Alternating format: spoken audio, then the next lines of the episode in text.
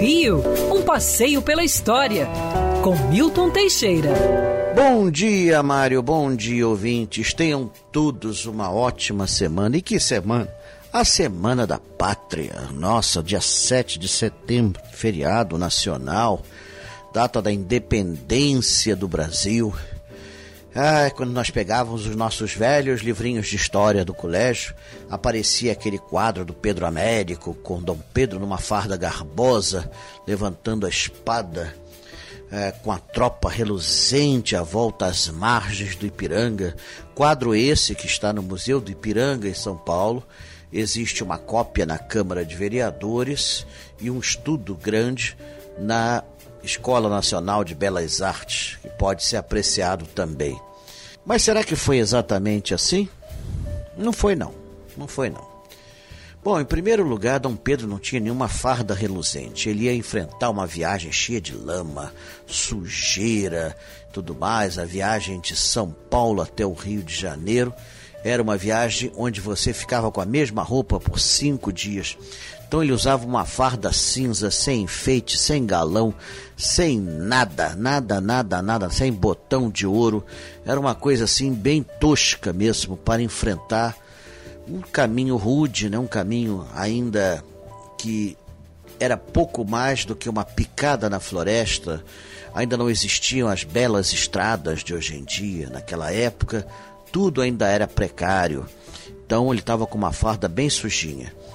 E aquele cavalo branco que aparece da pintura era igual ao de Dom Pedro? Bom, todo monarca usava um grande cavalo branco, aliás, imitando um pouco Napoleão Bonaparte, que seguia essa norma, mas na verdade Dom Pedro estava num burrico.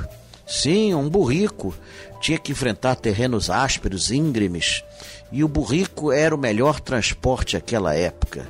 É, pode parecer meio estranho Dom Pedro num burrico cinzento, mas era assim que ele estava no dia 7 de setembro. E era às margens do Ipiranga? Mais ou menos. O rio Ipiranga corria uns 300 metros adiante.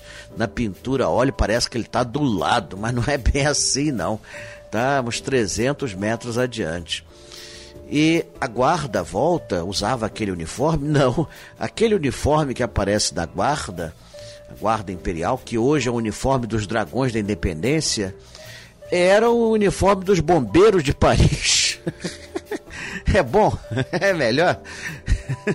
uniforme dos bombeiros de Paris, mas acabou ficando a marca registrada.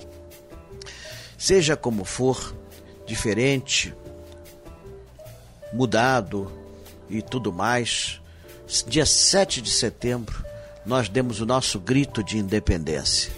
Dom Pedro depois voltaria a São Paulo e anunciaria no Teatro São Pedro que agora éramos uma nação livre e soberana. É, isso é que é importante. Essa data é que tem que ser lembrada. É a data da nossa nacionalidade, 7 de setembro de 1822, o dia em que um homem corajoso resolveu enfrentar as cortes portuguesas e deu o nosso grito de liberdade. Quer ouvir essa coluna novamente? É só procurar nas plataformas de streaming de áudio. Conheça mais dos podcasts da Band News FM Rio.